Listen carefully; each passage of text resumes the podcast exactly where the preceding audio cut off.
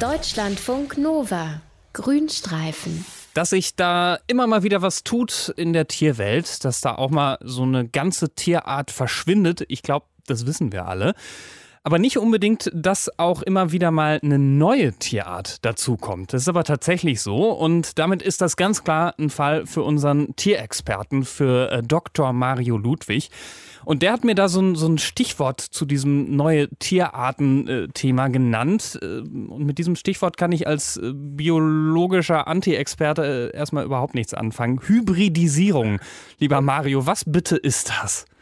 Also es kann ja vorkommen, sowohl in der Gefangenschaft als auch mal in der freien Natur, dass jetzt zwei sehr ähnliche Tierarten, aber die trotzdem verschieden sind, miteinander Sex haben und dann ein Kind produzieren. Kennst du ja Klassiker, Maultier, Vater Esel, Mutter Pferdestute.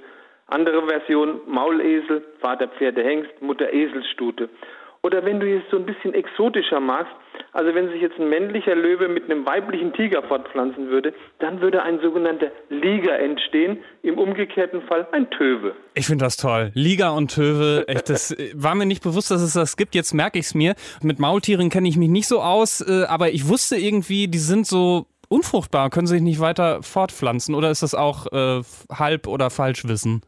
Jein, also diese sogenannten Arthybriden wie das Maultier, die sind natürlich wirklich in den meisten Fällen steril. Das heißt, ein Maultier oder ein Liger, die können sich, da gibt es ein paar Ausnahmen, also nicht weiter fortpflanzen. Und da kann natürlich nicht eine neue Art entstehen. Aber es gibt neue wissenschaftliche Erkenntnisse, die zeigen, hey, es gibt auch Arthybride, die sind nicht steril, das heißt, die können sich fortpflanzen und es steht dann letztendlich, entsteht dann eine neue lebensfähige Art.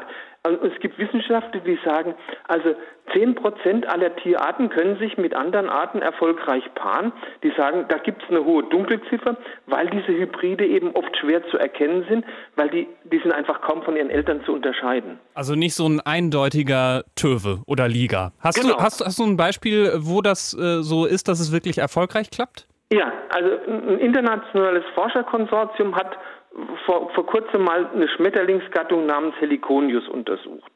Die lebt in Mittel- und Südamerika, da im Wald sind 50 verschiedene Arten und die haben alle so ein ähnliches Muster auf ihren Flügeln. Das ist so ein Muster, das ist für die Tarnung von vor Fressfeinden verantwortlich.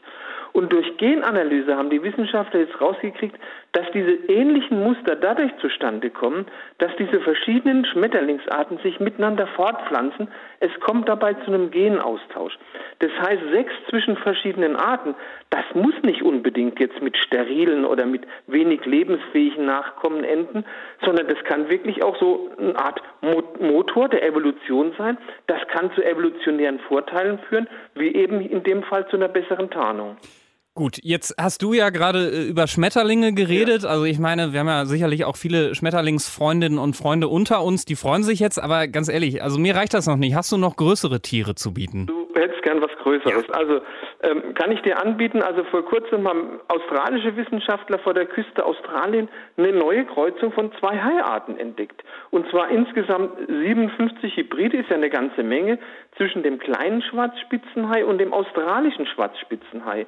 Und die sind auch nicht steril, sondern die sind in der Lage, sich fortzupflanzen. Und was jetzt ganz spannend war, dass die Hybriden, die waren so in südlicheren, das heißt in kälteren Wässern, äh, Gewässern anzutreffen, als diese reinrassigen schwarzen Spitzenhaie. Das heißt, die Wissenschaftler sagen, hey, das ist möglicherweise ein Hinweis darauf, dass die Haie jetzt gerade dabei sind, durch diese Hybridisierung sich an den Klimawandel anzupassen. Und das ist alles noch nicht, bei weitem nicht alles. Also vor Island hat man vor kurzem einen Finnwal-Blauwal-Hybriden gefangen. Es gibt Kreuzungen zwischen Narwalen und Beluga-Walen. Es gibt auch, wenn auch nur relativ wenige sogenannte Wolfins, also vom englischen Whale und Dolphins, mhm. also Hybride zwischen einem Schwertwal und einem großen Tümmler. Das heißt letztendlich, der Artbegriff, wie ihn wir bisher gekannt haben, der wackelt ziemlich. Also offensichtlich gibt es da zwischen Tieren, die man bisher ganz klar als Arten eingeordnet hat, fließende Übergänge. Und eine ganz spektakuläre Art, die ist in der kanadischen Arktis entstanden, das ist der Pitzlibär. Der Pitzlibär? Der Pitzlibär. So, so heißt er, ja? Und äh, ja. also Pitzli, das heißt Grizzlybär und, und Eisbär, die zusammen Sex hatten. so ist es. Und die sehen auch wirklich so aus wie eine Kreuzung aus einem Christli und einem Eisbär.